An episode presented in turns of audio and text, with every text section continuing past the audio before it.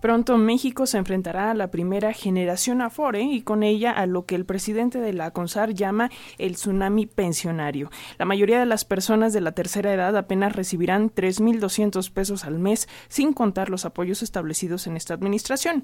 Ya con la pensión universal para adultos mayores del gobierno de la 4T estaríamos hablando de 4.475 pesos mensuales.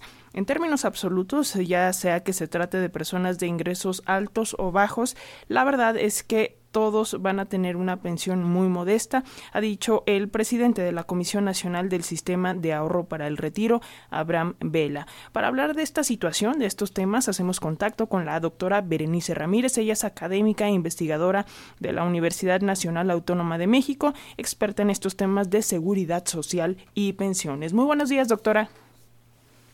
Buenos días, mucho gusto en saludarlos.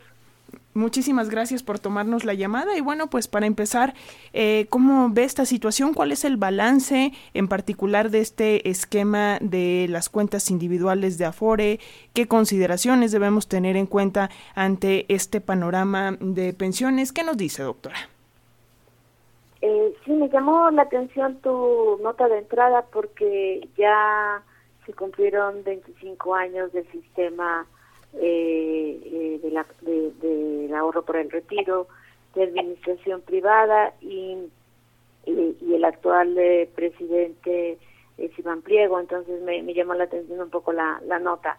Eh, porque de hecho el problema se viene ya presentando desde el año pasado que la generación Afore eh, eh, empezaba a jubilarse ya con el nuevo sistema y que eso dio lugar a la reforma a, a, la ley del, del, Seguro Social y a la ley del SAR que se dio en diciembre de 2020.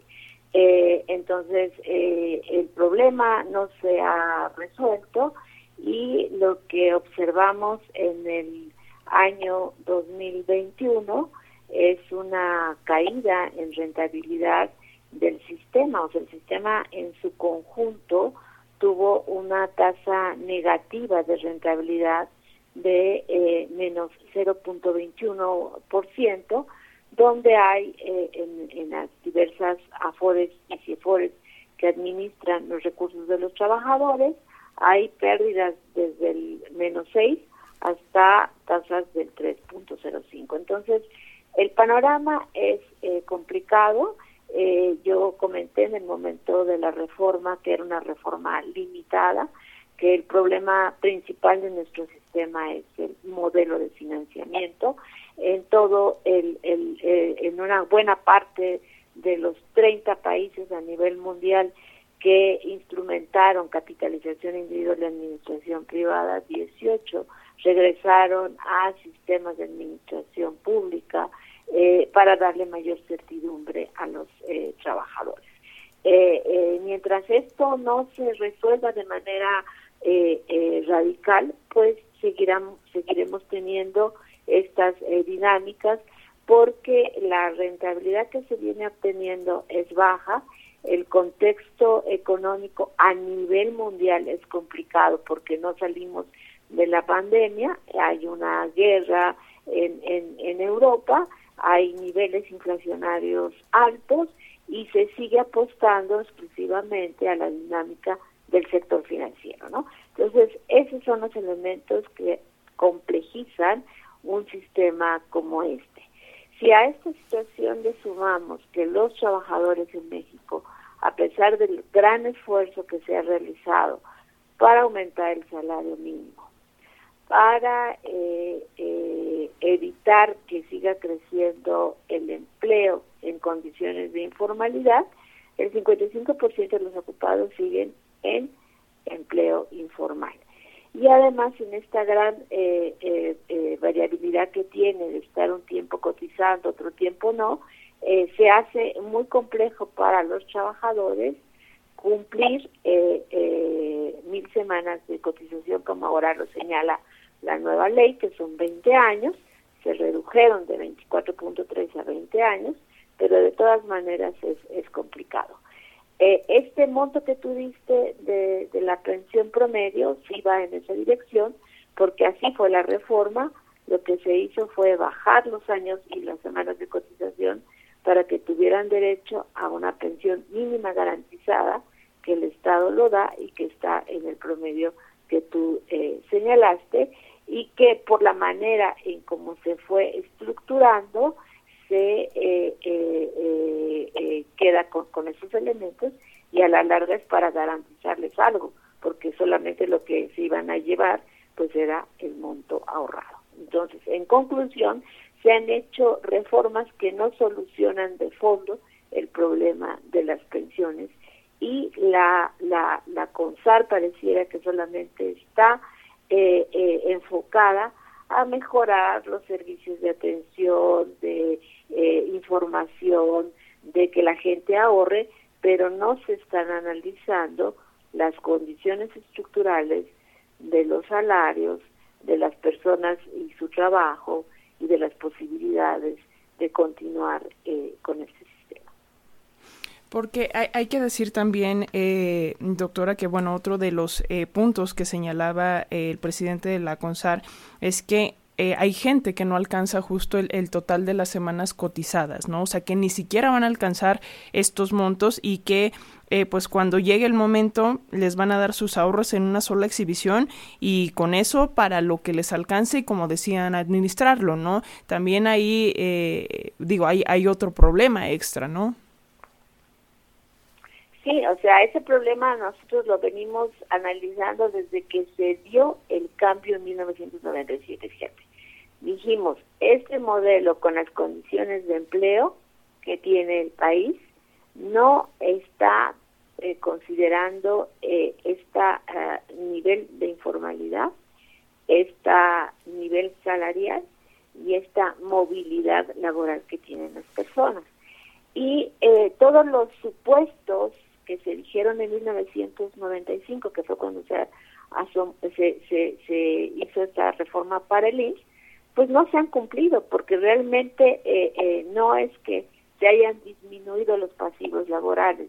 Los pasivos laborales siguen aumentando porque el Estado sigue pagando las pensiones de la Ley 73, de la Ley del décimo transitorio, de la pensión de bienestar y ahora de la mínima Entonces no se resuelve el costo fiscal, se agrava. Por otro lado, se hizo mucho énfasis en el envejecimiento de la población. Efectivamente, estamos en un proceso de transición eh, donde las poblaciones tendrán más edad, pero no se tomó en cuenta las necesidades de empleo para los jóvenes. Los jóvenes ingresan al empleo en condiciones de informalidad eh, y, logran eh, tener un contrato formal después de los 30 años. Porque en esos de los 20 a los 30 están por honorarios, están por contratación específica, por algún proyecto innovador, algunos incluso se entusiasman porque les pueden ir pagando bien, pero no tienen seguridad social y por lo tanto no están aportando a su eh, salud y a su pensión y a sus posibilidades de vivienda. Eso lo logran ya en más tiempo. Si a eso le suman que la movilidad que el trabajo tiene ahora eh, eh, eh, va a, llevar a que haya semanas o días en que no tengan contratación y por lo tanto aportación, pues 20 semanas, perdón, 20 años de trabajo se convierte en 40, en 45 años de trabajo y después de los 70 estarán cumpliendo los requisitos de la ley para poder obtener una pensión. Si no tienen las semanas de cotización, a pesar que, que te digo, la reforma del 2020 lo que hizo fue bajar las semanas de 24.3 a 20 y, y, en un primer momento a 750 semanas, que va a ir aumentando 25 semanas cada seis meses. Eh, eh, esto todavía deja a muchas personas sin la posibilidad de tener el tiempo para obtener una pensión. ¿Qué es lo que tienen ahorita de certeza? La pensión de bienestar para todos los mayores de 65 años y para aquellos que se mantengan en, en, una condición de empleo, ¿no? Ahora, también hay que mirar eh, eh, cuál es el salario base de cotización, porque las personas les dicen, tú sigue ahorrando para que tengas una mejor pensión. Sí, pero ¿qué tiene que hacer el trabajador? A ver, ¿cuánto estoy ganando? ¿Cuánto se está considerando mi empresa para mi aportación? A lo mejor puede que esté ganando cinco salarios mínimos, pero estoy dada de alta con dos salarios mínimos, ¿no? porque estoy considerando las eh, prestaciones, la antigüedad, eh, los bonos de reconocimiento y de productividad. No, hay que mirar sobre cuál es tu salario base de cotización. Cuando ya tengan claro cuál es el salario base de cotización, sabrán entonces que por la forma como funciona este sistema, por la rentabilidad que viene a la baja, eh, la tasa de reemplazo significará un tercio de ese salario base de cotización.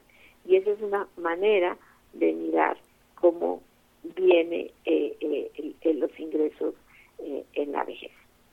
Pues eh, nos queda mucho por hablar, mucho por eh, aprender de este tema. Doctora Berenice Ramírez, académica investigadora de la UNAM, experta en estos temas de seguridad social y pensiones. Y bueno, pues si nos lo permites, como siempre, seguiremos en constante comunicación para recurrentemente estar hablando de esto, socializar estos temas que a veces son eh, incómodos de hablar, pero hay que hacerlo por bienestar propio. Y te agradecemos mucho estos minutitos con las audiencias de la radio pública de Radio Educación. con todo gusto eh, eh, estamos ah, eh, disponibles para seguir dando este tipo de información porque a veces es muy confusa. a veces los periódicos hacen énfasis, por ejemplo, en los retiros o hacen énfasis en algunos otros aspectos que no se van al, a la estructura y a la construcción del modelo de financiamiento. Pues seguiremos hablando de ello, doctora. Muchísimas gracias. Hasta luego y buen día. Muy buen día.